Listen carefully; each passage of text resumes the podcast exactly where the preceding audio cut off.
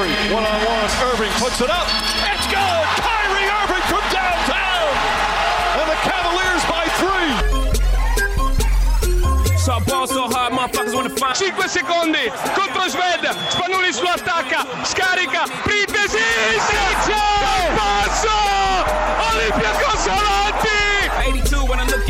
this shit gravy. Ball so hard, this shit weird. We ain't even Pope be here. And there is the newest member of the Minnesota Lynx getting her first Lynx points. Cecilia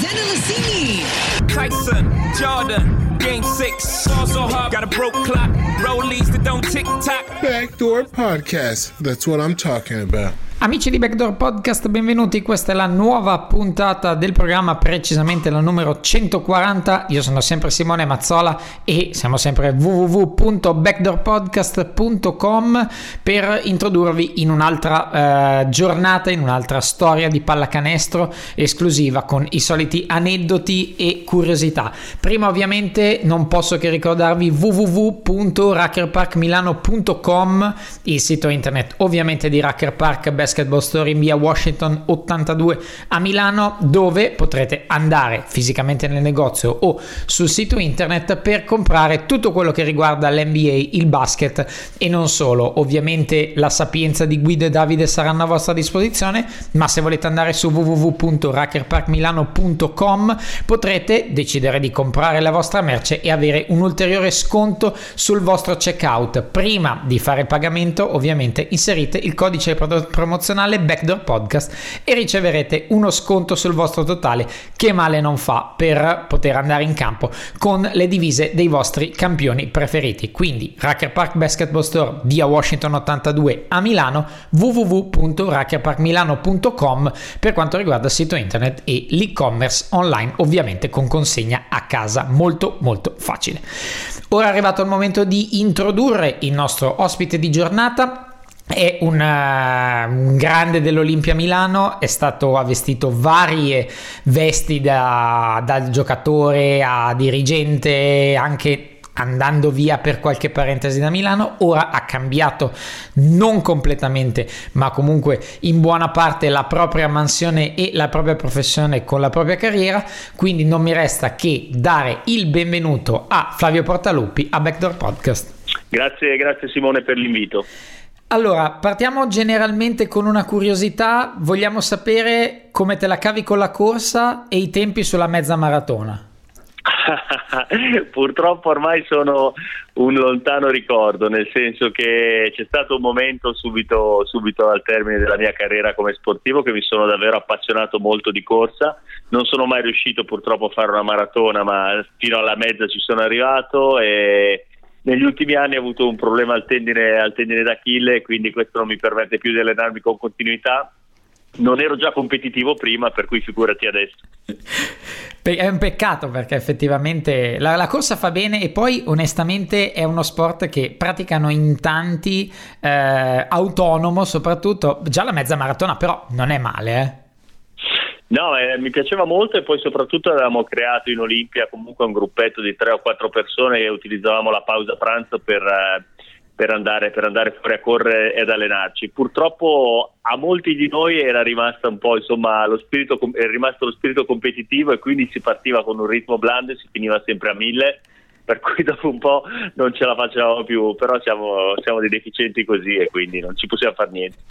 È bello, è bello così perché lo spirito competitivo alla fine non, non, passa mai, non tramonta mai, anche come si dice dei grandi campioni che vogliono vincere anche quando giocano a briscola, penso che, che possa valere lo stesso.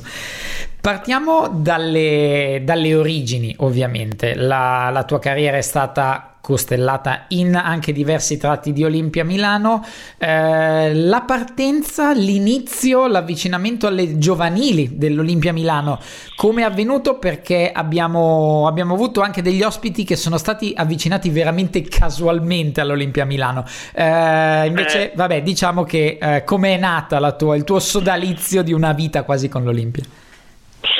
Guarda, eh, io ho cominciato a giocare precocemente, a 5 anni, perché a differenza poi dell'aspetto molto serioso che ho, in casa a quell'età ero veramente un terremoto e mia mamma non vedeva l'ora di, di farmi uscire di farmi un po' sfogare, quindi mio papà allenava in una squadra eh, in provincia Milano, il basket Corsico, e di conseguenza mi portava con, con lui durante i suoi allenamenti, ho iniziato lì a muovere i primi passi, a tirare i primi palloni, a canestro, a 6 anni il mini basket ero insomma abbastanza portato per cui l'Olimpia mi aveva visto giocare da avversario in, nelle manifestazioni appunto di mini basket e quindi tramite l'allenatore dell'epoca Barbara mi, mi, invitò a un provino, feci tre o quattro allenamenti e da lì poi iniziò, insomma, l'anno successivo iniziò la mia, la mia carriera giovanile nel settore giovanile di Olimpia a 12 anni, categoria all'epoca ragazzi, e con eh, due allenatori che sicuramente hanno segnato molto del mio percorso cestistico, Guido Sai Bene prima e Marco Crespi poi. E, sei anni di attività giovanile ad altissimo livello perché abbiamo avuto anche la fortuna e la bravura di vincere tre titoli nazionali per cui insomma è stata sicuramente una palestra eh, di campo ma anche direi di vita importantissima. E una domanda che eh, mi piace fare eh, quando parliamo di giovanili e vedere le varie situazioni, abbiamo avuto di recente Jack De Vecchi, che era proprio quello a cui mi riferivo sul diciamo avvicinamento casuale all'Olimpia Milano, che eh, ha dovuto coniugare studio e eh, pallacanestro in modo anche se vogliamo difficile con eh, molti sacrifici. Com'è stato per te unire in quel periodo pallacanestro e studio perché ovviamente per tutte le famiglie. La priorità è lo studio per i ragazzini ovviamente è lo sport. Unirli e farli soprattutto ad un grande livello come quello dell'Olimpia non sempre è semplice. No, non semplicissimo, anche perché soprattutto l'ultimo anno di attività giovanile svolta in Olimpia, io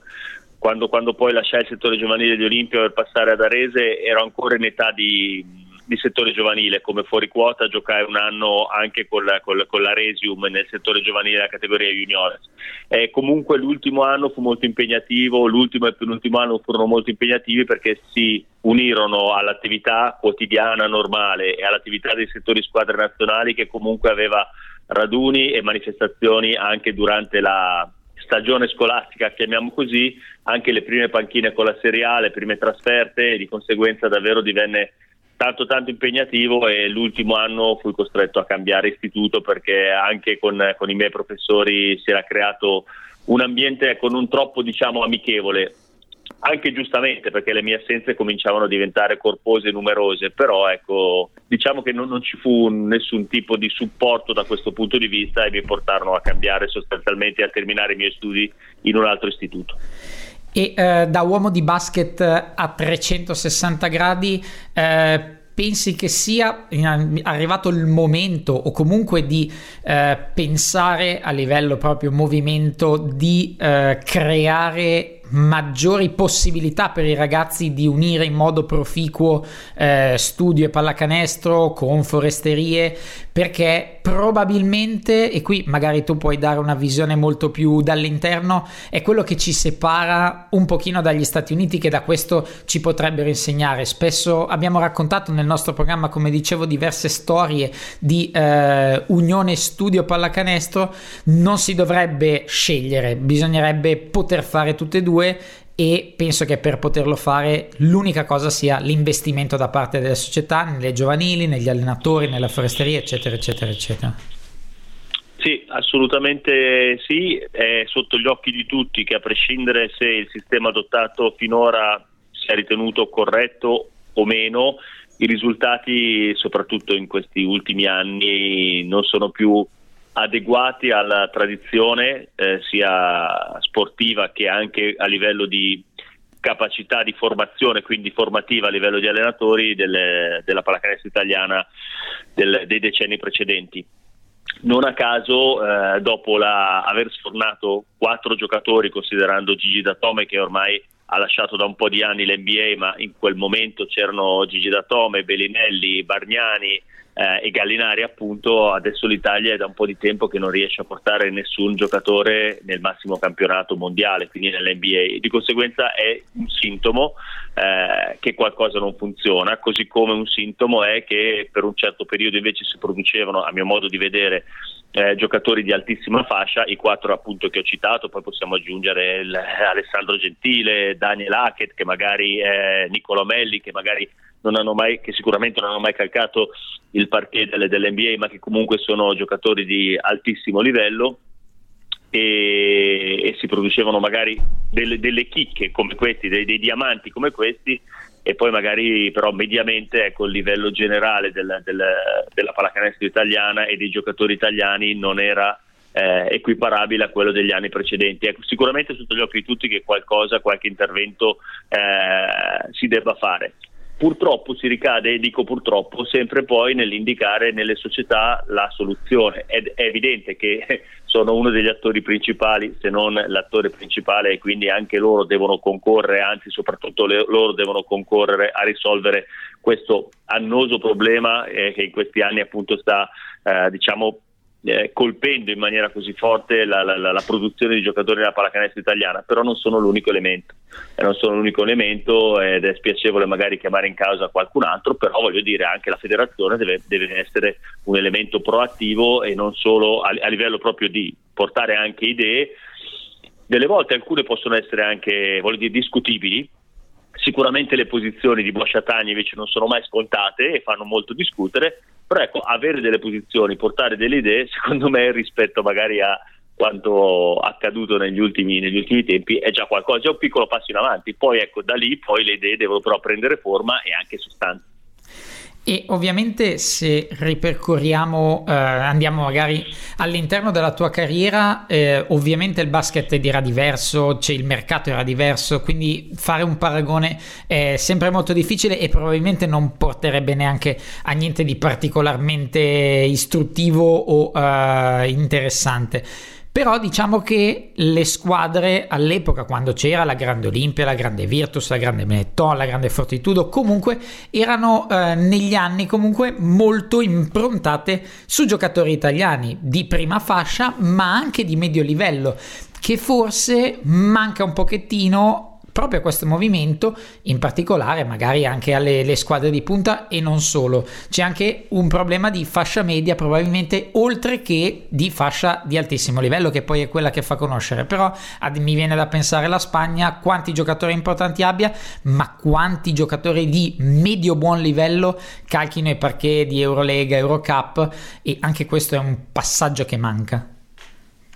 Sicuramente sì, è evidente, ehm, come dicevi tu, è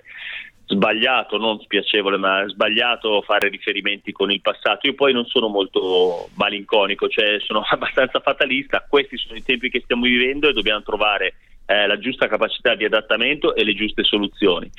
quello che secondo me in questo momento, senza dare una ricetta, perché sarebbe stupido pensare di potertela dare in tre secondi io come se fossi l'inventore e il genio, eh, il genio della lampada, però quello che è sotto gli occhi di tutti è evidente è che in questo momento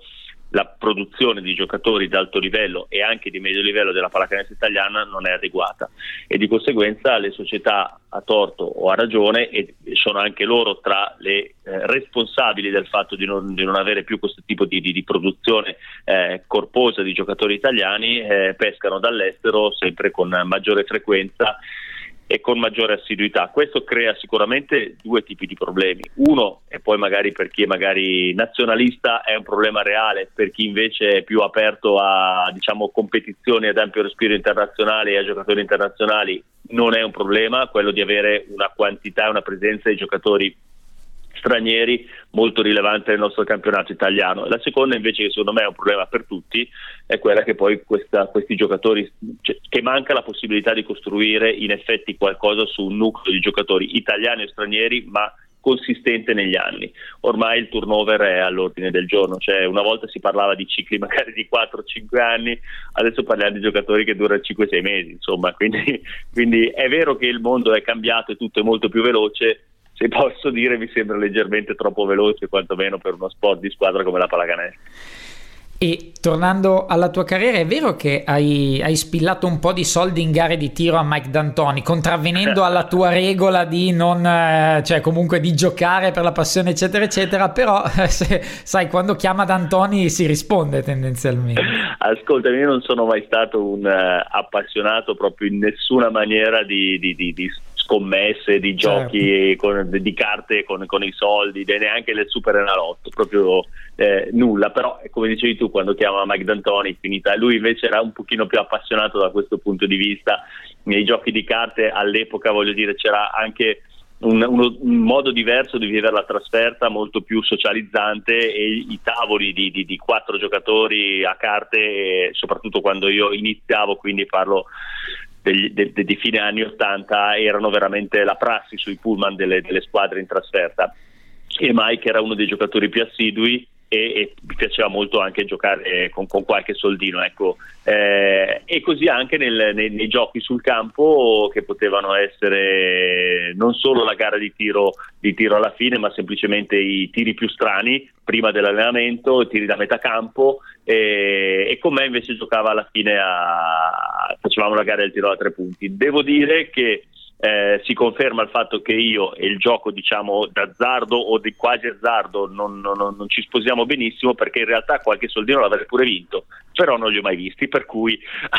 per cui ecco come se non avessi giocato a soldi eh. ma non si sa se però non li hai chiesti tu non li ha dati lui insomma la verità è sempre in mezzo io non l'ho chiesto, non l'ho chiesto perché davanti a, un mostro sacro come Magda Antoni mica posso andare anche a chiedergli però l'ultima, l'ultima volta che l'ho visto quando abbiamo ritirato la sua maglietta chiaramente in un'altra veste da dirigente, gliel'ho ricordato. Mm. Le ho ricordato questo aneddoto e ci siamo fatti un, una risata. È stato veramente piacevolissimo poter incontrare lui, poter incontrare eh, la moglie e poter incontrare anche il figlio che li ha accompagnati in occasione appunto del, del ritiro della maglia numero 8. È stato veramente super e ha dimostrato una volta di più di non essere solo stato un grandissimo giocatore e attualmente un grandissimo allenatore, ma di essere anche una grande persona. Una persona con cui è molto semplice creare un'empatia, entrare in, in rapporto, eh, passare in maniera piacevole e divertente due o tre ore del, del, pomeriggio chiacchierando di ricordi, aneddoti, eh, ma anche di, di progetti.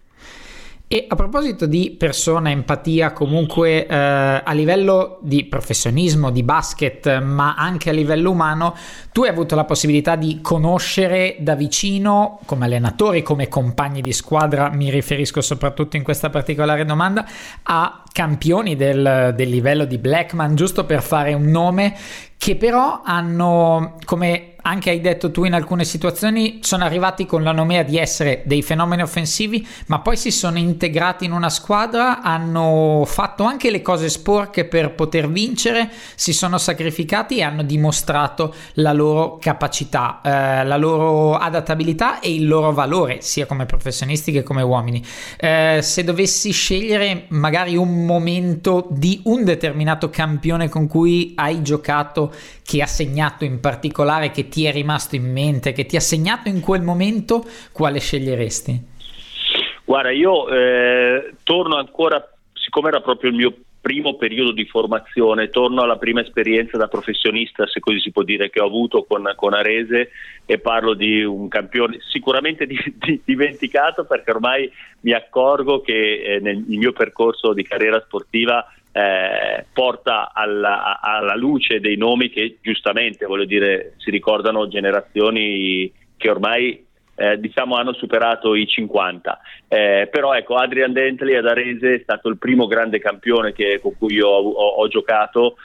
Un grande davvero un super della NBA un grandissimo realizzatore. Lui a differenza di Rolando Blackman in Italia ha giocato così come giocava nella NBA, cioè prevalentemente se non esclusivamente nella metacampo offensiva, così come mi permetto di dire, visto che ho avuto anche modo di, di potermi allenare più di una volta e di sedermi stessa, sulla stessa panchina, Bob McAdoo che era un giocatore di un altro pianeta, di un altro livello nella metacampo offensiva, è un giocatore che dovevi proteggere e tutelare nella metacampo difensiva ed è stato la sua grande fortuna quella di avere accanto Dino Meneghine che è un giocatore di grandissimo sacrificio. Per cui ecco mh, però il primo vero campione con cui ho avuto il piacere di giocare e, e di condividere in questo caso sì il campo è stato Adrian Dentley e nonostante, ripeto, il fatto che lui sia rimasto un giocatore quasi esclusivamente offensivo, invece dal punto di vista della professionalità, dell'approccio, lui grandissimo giocatore NBA, venire a giocare in Italia in, in Lega 2 sostanzialmente, perché Arese era Lega 2 e nonostante questo essere veramente super professionale in tutti gli aspetti della vita, non solo nella, nella parte di allenamento, ecco, questo è stato per me un grandissimo insegnamento. Poi, come ti dicevo, ho avuto la fortuna, soprattutto nella fase di formazione, che è quella dove sei più forse disponibile ad apprendere, sei, o almeno io mi sono, mi sono posto quasi come una spugna per cercare di assorbire il più possibile da, da, da grandi, dai grandi giocatori che avevo, che avevo, in quel momento vicino a me. Eh, ho citato l'esempio di Dido Meneghina appunto per il sacrificio che ha sempre messo a disposizione della squadra e con estrema onestà e anche con un pizzico di umiltà ti dico che nonostante abbia avuto questa fortuna non mi sono mai nemmeno avvicinato alla sua capacità di mettere la squadra prima di tutto. Ed è uno dei, dei grandi de, de, è forse il più grande rammarico che, che ho avuto perché poi in realtà il primo vero piacere di essere parte di un gruppo e, e, di poter alzare assieme un trofeo l'ho avuto nella mia prima esperienza dirigente a, a, a Cremona eh, dove abbiamo fatto il primo anno la promozione dalla Lega 2 alla Lega 1 e ecco, ti dico la verità, io ho vissuto a pieno significato di essere parte di, una, di un sistema comune, di una squadra, di un gruppo e vivere assieme gioie, soddisfazioni e in alcuni casi anche dolori e sconfitte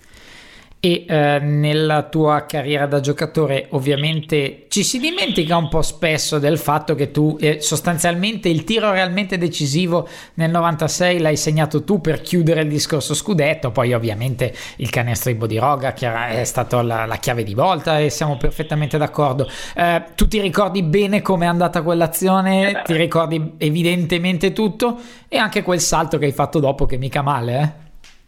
No, guarda, eh, la cosa che mi è rimasta più impressa, ti dico la verità, è, è stato il, il dopo, eh, nel senso quel eh, piccolo balletto o quel salto eh, e il senso di liberazione, perché come hai detto giustamente tu, il canestro determinante è stato quello di Bodiroga a Bologna, quello che ci ha dato la possibilità di venire al forum e, e giocare un, un, match ball eh, che siamo stati poi bravi a riuscire a, a, a concretizzare. Eh, è stato un campionato in genere, non solo que- quella situazione o quella di, di Dean, uno scudetto che qualcuno, Gianluca Pascucci, mio predecessore in Olimpia come general manager e amministratore delegato, una volta eh, nominò come lo scudetto dimenticato. Ecco, l'Olimpia, e in questo caso anch'io per, per, la mia componente come dirigente, abbiamo cercato in tutti i modi di farlo ricordare mettendoci più di 15 anni per riuscire a vincere esatto. quello successivo. Però, però, la gente comunque, perché era uno scudetto un attimino di passaggio, insomma era terminata l'epopea di eh, Dan Peterson, di Franco Casalini, dei grandi campioni, per un certo periodo l'Olimpia era rimasta competitiva ma mai ai vertici, erano anni in cui eh, avevano, hanno dominato altre realtà, la Fortitudo successivamente per la Virtus eh, di Ettore Messina, de, di, di, di, di, Ginobili, di Rigodò e, e, quindi ecco quello scudetto è stato quasi come un momento così incidentale nella, nella, nella storia di, Olimpia e quindi anche dal punto di vista della, della tifoseria non tanto ecco, vissuto e, e, forse facilmente dimenticato, come ti dicevo così un po' in maniera ironica chiaramente. Abbiamo cercato di ricordarlo aspettando oltre 15 anni per vincere quello successivo. E proprio a tal proposito, una volta terminata la tua carriera da giocatore, come è stato eh, passare dietro la scrivania. Ormai è un processo che vediamo eh, in tanti individui che magari intraprendono la carriera di allenatore, eh, la carriera all'interno di una società, ma in realtà com'è passare dal giocare e quindi vivere la partita, la settimana, gli allenamenti, gli avvicinamenti in un determinato modo, ad essere un dirigente e vivere il tutto, se non nella maniera diametralmente opposta, comunque in modo molto diverso. Allora, è stato un passaggio casuale ma graduale, nel senso che eh, non sono mai stato un globetrotter, eh, per la verità. Sono stato a Milano, Castelletto, Ticino, Cremona e ho messo la centralità della famiglia tra le priorità anche della mia carriera, eh, rinunciando magari a qualche possibilità o qualche opportunità di spostarmi, ma avendo in cambio però molto, avendo in cambio tanto dal punto di vista sportivo, nelle tre esperienze che ti ho citato più la quarta di Arese, e avendo tanto in cambio dal punto di vista familiare. E, ehm, L'ultima, l'ultima mia squadra, appunto la Vanoli Cremona, eh, all'epoca gruppo Tribol di basket, eh, era tra virgolette alla ricerca di un dirigente perché il, l'amministratore delegato dell'epoca, attualmente ancora mio amico, uno de, de, de, degli amici che mi sono rimasti dall'esperienza da, di Cremona, eh, faceva un altro lavoro con le associazioni industriali e dava una mano eh, di, di, Cremona appunto e dava una mano con, in società. E quindi avevano bisogno di una figura a, a tempo pieno e già l'ultimo anno io onestamente avevo cominciato a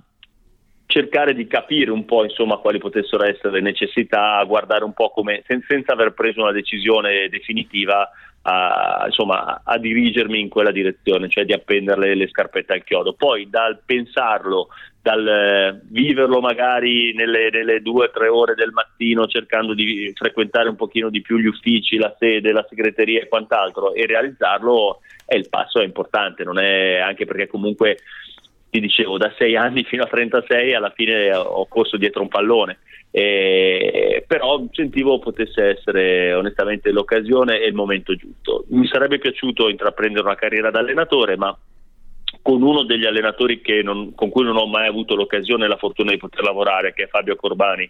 attuale allenatore a Roma e che era nel settore giovanile della, dell'Olimpia Milano. Mi sono confrontato, gli ho chiesto un consiglio, lui mi ha detto guarda, secondo me ci sono un po' di buoni allenatori, ci sono tanti buoni allenatori, formatori, alcuni dei quali poi magari non riescono neanche a concretizzare tutte le potenzialità che hanno e le, le competenze, magari ci sono forse un pochino meno buoni dirigenti e quindi se hai questa opportunità secondo me è un'opportunità importante. E io l'ho ascoltato e quindi da lì è nata la mia carriera da dirigente ma ti ripeto eh, le sensazioni che si vivono al di fuori sono veramente completamente diverse soprattutto la partita la si vive in una maniera molto più intensa, almeno io la vivo in una maniera molto più intensa con molta più tensione eh, rispetto a quella, a quella che, che, vivevo da giocatore, anche perché semplicemente non hai modo di sfogarla, e mentre in campo comunque hai modo di sfogare la, la, la, l'adrenalina, invece come dirigente la tieni tutta dentro e onestamente diciamo che è una cosa che mi manca relativamente poco. Eh. E a tal proposito, visto che bisogna scaricare l'energia o in qualche modo bisogna, avevi qualche scaramanzia, magari da giocatore o da dirigente prima delle partite, insomma, tutto magari da dirigente per esorcizzare il momento, qualche rituale?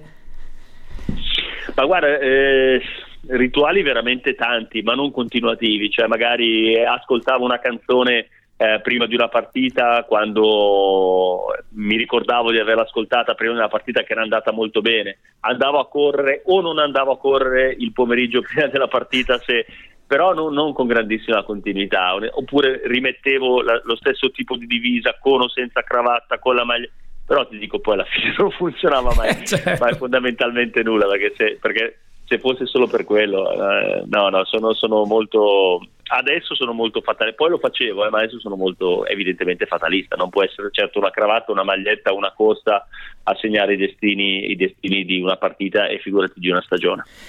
E eh, quando è arrivato il momento di andare dietro la scrivania dell'Olimpia, la transizione l'hai vissuta con Gianluca Pascucci, che abbiamo avuto ospite e che ora è un'eccellenza. E mi piace ricordare per chi non l'avesse visto che eh, anche un servizio della Rai qualche tempo fa è andato con un minuto e mezzo, due, non tantissimo, ma comunque su di lui, un'eccellenza italiana ed è stato anche un pochino colui che ti ha aiutato nella transizione, sia prima che poi magari magari anche dopo quando non c'era più?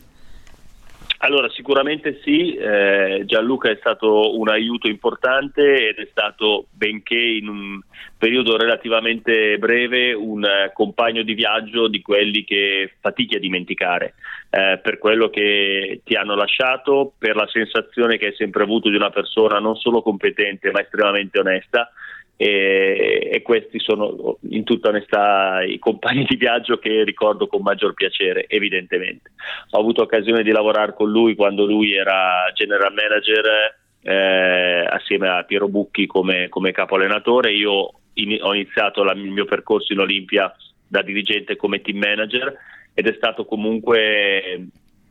eh, sempre molto bravo a indirizzare il mio lavoro senza risultare eh,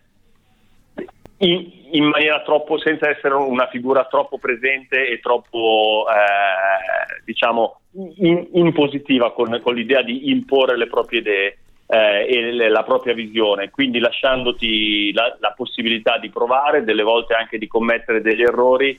eh, ma con, eh, con, l'idea sempre che tu avessi dietro una persona comunque che ti guardava, che era in grado di consigliarti e di indirizzarti anche semplicemente, guarda, delle volte lui non è una persona molto loquace, come ben sai, visto che avevi avuto modo di intervistarlo, ma anche semplicemente, almeno nei, nei, nei, rapporti di lavoro, anche semplicemente con uno sguardo, anche semplicemente con una parola.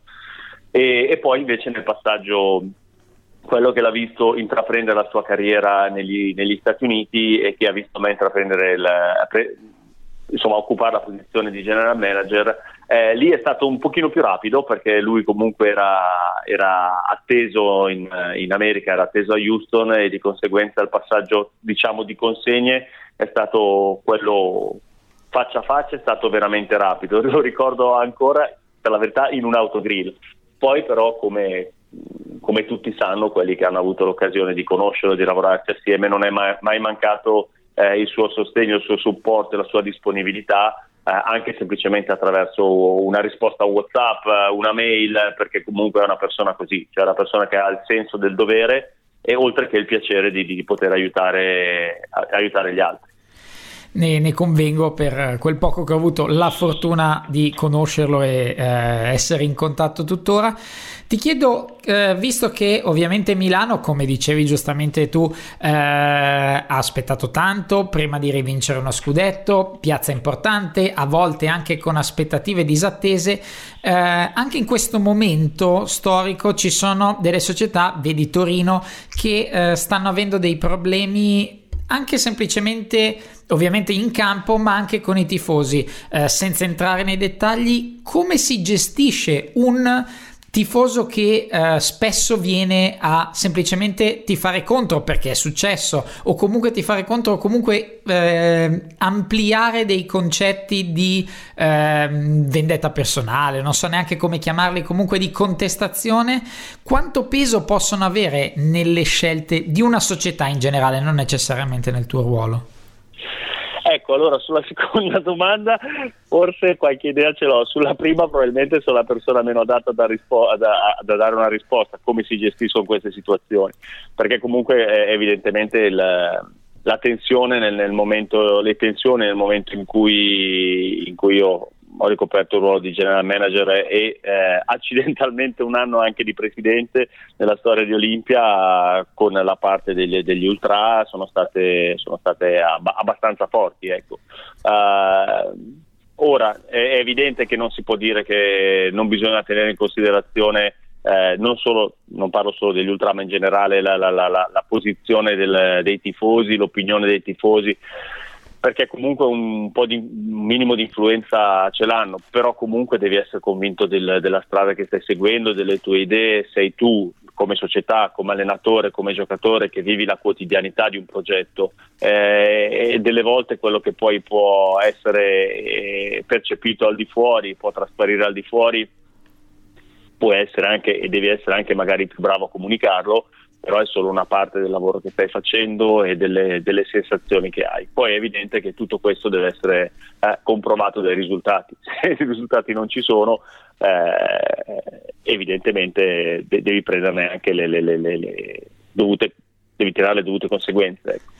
Effettivamente, e poi adesso in questo particolare periodo storico, non solo nel basket, anzi probabilmente il basket è anche una questione marginale per motivo di bacino d'utenza, i tifosi, alcuni tifosi, magari alcune frange stanno prendendo fin, troppo, in, fin troppa importanza nelle, nelle, questioni relative a una società e forse magari dovrebbero loro in primis eh, allontanarsi un pochino dalla, dalla faziosità del tifo che comunque ci sta ed è sacrosanto e molto spesso è il sale della, dell'ambiente che si crea a palazzo, però magari senza trascendere. Eh, come ultima... Scusa, eh, la mia percezione in generale, eh, per l'amore del cielo, e adesso ancora di più da diciamo osservatore esterno, è che ci sia un eh, piacere delle volte, ma non ti ripeto, non parlo, non parlo solo di tifoserie organizzate, ma in generale del, del pubblico un piacere a delle volte gufare, tifare contro, sperare che l'allenatore di turno piuttosto che il dirigente di turno non ottengano successo e sono assolutamente contrarie alla, alla, mia logica, mi posso permettere di dire di sportivo, cioè io tifo per eh, la squadra che tifo nella speranza che vinca, poi mi può stare sulle balle l'allenatore, mi può stare antipatico il dirigente, non mi può piacere il sistema di gioco e il miglior giocatore della squadra posso pensare che sia un emerito deficiente, però comunque tifo la mia squadra. Invece mi sembra che ci sia un po' tanto il piacere eh, di, di, di, di, ogni volta di fare una forzatura in più, di fare contro. Devo dire anche che è, chiaramente è il segno dei tempi, eh, i social con la possibilità di essere molto più presenti, commentare. Eh, delle volte anche commentare eh, utilizzando nickname e non la propria faccia e questo chiaramente fa, fa, tutta la differenza del mondo, hanno anche un po' esasperato ecco, questo tipo di concetto. Ecco, su, sul discorso dei social invece ho, ho, un'idea molto chiara, cioè io anche per lavoro attualmente li utilizzo, li utilizzo tanto, ma sono assolutamente fuorvianti nella, nelle decisioni che comunque un management, un allenatore, una società deve prendere, cioè evidentemente non si può, andare, non si può essere in balia delle opinioni dei social. Ecco. Ne parlavamo proprio settimana scorsa parlando dell'inaugurazione dell'NBA Store, eh, alcuni dicevamo che alcuni riportano la maglietta del tal giocatore perché no, sono, sono contro. Eh. Eh, dicevamo godetevi lo sport, godetevi i campioni che ci sono, magari se avete delle simpatie di tifo, ovviamente sono eh, ben accette e anche umane, automatiche da un certo punto di vista,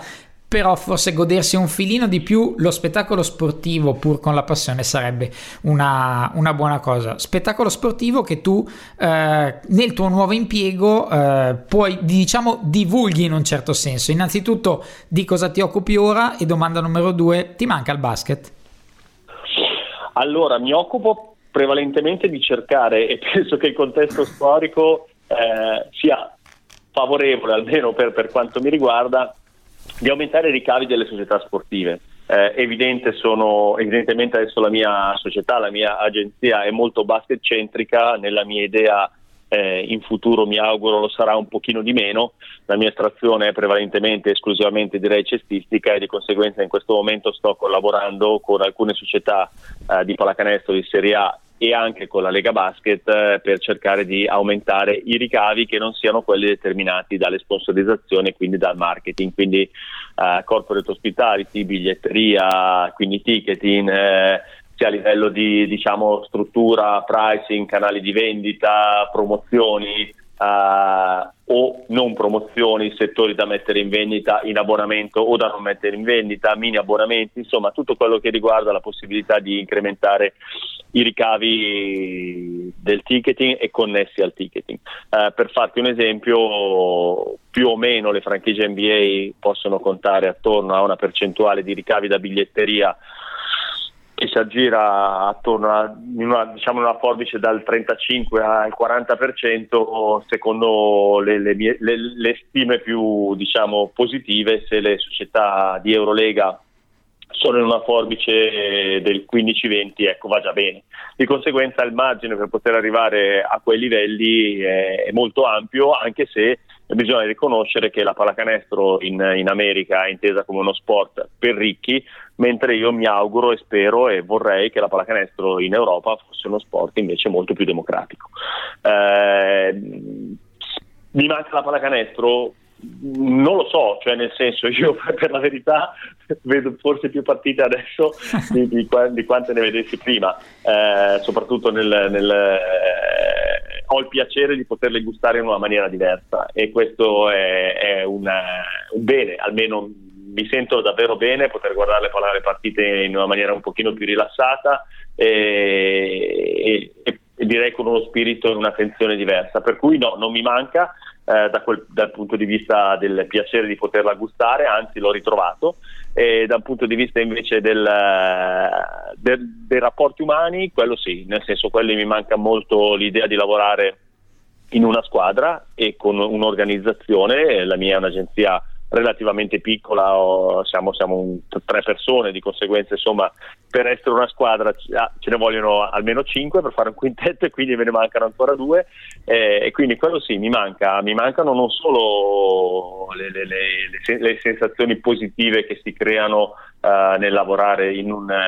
in un, team, ma mi mancano anche le sensazioni delle volte negative, le parti spiacevoli, i conflitti, i contrasti, le vedute, i punti di vista diversi e mi manca poi, anche se stanno diventando anche uno dei problemi della pallacanestro europea, mi mancano le trasferte col, con la squadra, quello sì, perché comunque stare assieme, non tanto per vedere posti, perché tanto alla fine chi va in trasferta per una partita di pallacanestro vede il palazzetto e l'hotel, eh, oltre all'aeroporto. Però sì, l'idea di, di, di, di stare assieme, di condividere, di potersi di poter stare a tavola un'ora dopo una bella vittoria a, assieme a, a, godersi il momento piuttosto che stare un'ora e mezza se non due e delle volte anche tre o quattro finita una partita a, capire che, a cercare di capire che cosa non ha funzionato e che cosa non sta funzionando in un progetto. Quello sì mi manca, mi manca molto. Però la pallacanestro in genere devo dire no quella non mi manca perché la vivo quotidianamente e la vivo anzi con uno spirito diverso e come ultima domanda, visto che hai spiegato il, il, tuo lavoro attuale, la tua società e comunque è qualcosa che probabilmente non è così conosciuta, magari non è così considerata perché eh, ad esempio la settorialità, ad esempio uno shooting coach per quanto riguarda proprio il basket giocato eh, o cose di questo tipo, non sono ancora entrate probabilmente nel nostro DNA, nella nostra logica, eh, però penso che società come la tua o come anche possano magari occuparsi di altro servono molto alle società, al movimento, eccetera. Quindi ovviamente penso che più società come la tua, come tipologia più che come, come mansione specifica, possano aiutare ad ampliare il bacino del basket, oltre che i guadagni delle singole società. Ma lo penso, lo penso anch'io, anche perché mh, quello che sto vedendo, eh, e questo sì è un confronto che faccio con il passato, eh, per assurdo, avendo una struttura diversa, tempo fa, ormai tanto tempo fa, con la proprietà dei cartellini, con forse, anzi sicuramente un'economia anche diversa e non sempre positiva, eh, perché sicuramente se parliamo di 30-40 anni fa sommerso, eh, l'economia sommersa era molto più presente nello sport eh, di quanto magari non lo sia adesso, anzi di quanto sicuramente non lo è adesso e quindi non sempre stiamo parlando di aspetti positivi, però uno dei problemi che, che ci sono è che alcune specificità, alcune professionalità eh, si stanno perdendo o sono state direi relegate in un, in un contesto di, di, minore importanza perché mancano le risorse economiche per riuscire a realizzare alcuni progetti. La finalità evidentemente della mia attività non è quella di arricchire nessuno, ma è quella di dare disponibilità alle società di avere maggiori risorse uno, magari per non chiedere eh, finanziamenti da parte dei, dei, proprietari in maniera eccessiva. Eh, due, per poter realizzare anche dei progetti che magari sono lì nel cassetto che si vorrebbe tanto realizzare ma che magari mancano, mancano le risorse. Per cui ecco, c'è una parte eh, diciamo di progettualità sportiva che, che è de- dedita a spendere, ecco la mia parte sarebbe quella di business che, che è dedita a permettere poi alla parte sportiva di avere un, risorse maggiori da poter investire. Io ti ringrazio, abbiamo praticamente scandagliato tutto, anche andando un attimino al futuro, quindi abbiamo veramente toccato ogni tasto della, della tua carriera professionale, sportiva e non. Io ti ringrazio molto e ovviamente ti auguro in bocca al lupo per la tua nuova attività, sperando che faccia proseliti. Viva il lupo e ti ringrazio molto. Grazie, buona serata. Buona serata. Ringraziamo ancora Flavio Portalupi per aver rivissuto con noi il, tutta la sua carriera di pallacanestro sin dalle giovanili, poi passando per ovviamente la storia dell'Olimpia Milano, sia in campo che eh, dietro una scrivania con aneddoti, curiosità, tanta disponibilità e ovviamente la nuova avventura di ticketing che ha intrapreso e eh, per, per, la quale gli facciamo un grande in bocca al lupo. Prima di lasciarvi e eh, terminare questa puntata, vi ricordo Mind the Gap in via Curtatone 5 a Milano. Vi dico solo, appassionati del genere football americano, sta arrivando il Super Bowl. Settimana prossima sapremo le contendenti, quindi potrete già cominciare a prenotare il vostro tavolo. Ve lo consiglio vivamente. Chiamate, scrivete un private message, fate eh, in ogni modo possibile i contatti li trovate sulla loro pagina Facebook e prenotate un posto per il Super Bowl perché nella notte del Super Bowl il Mind the Gap in via Cortatone 5 a Milano sarà aperto per voi per un evento speciale tutta la notte a godersi il momento in cui tutta l'America si ferma e anche una parte dell'Italia. Quindi Mind the Gap in via Cortatone 5 a Milano. Se siete appassionati di football americano, non mancate. Ora è davvero tutto per questa 140esima puntata di Backdoor Podcast. Vi rimando sempre al nostro sito. Vi ricordo che i nostri Mario e Nicolò sono a Londra per il London Game NBA e ci saranno tanti contenuti testuali, ma soprattutto video della, dell'esperienza. Quindi vi consiglio di seguire www.backdoorpodcast.com, mettere un like alla nostra pagina di Facebook o al nostro profilo Twitter o al nostro profilo Instagram e seguirci ovviamente come tutte le settimane fate e interagendo con noi nel modo che preferite. Ora vi ringrazio, vi auguro buon basket a tutti da Simone Mazzola. Irving and Curry, one on one, Irving puts it up.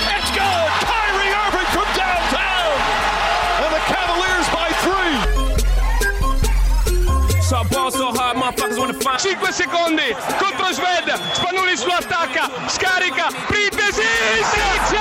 passo!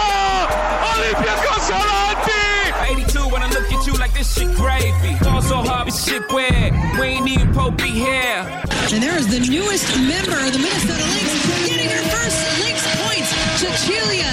Zendelicini. Tyson, Jordan, game six. Ball so hard, got a broke clock. Rollies that don't tick tock. Backdoor Podcast. That's what I'm talking about.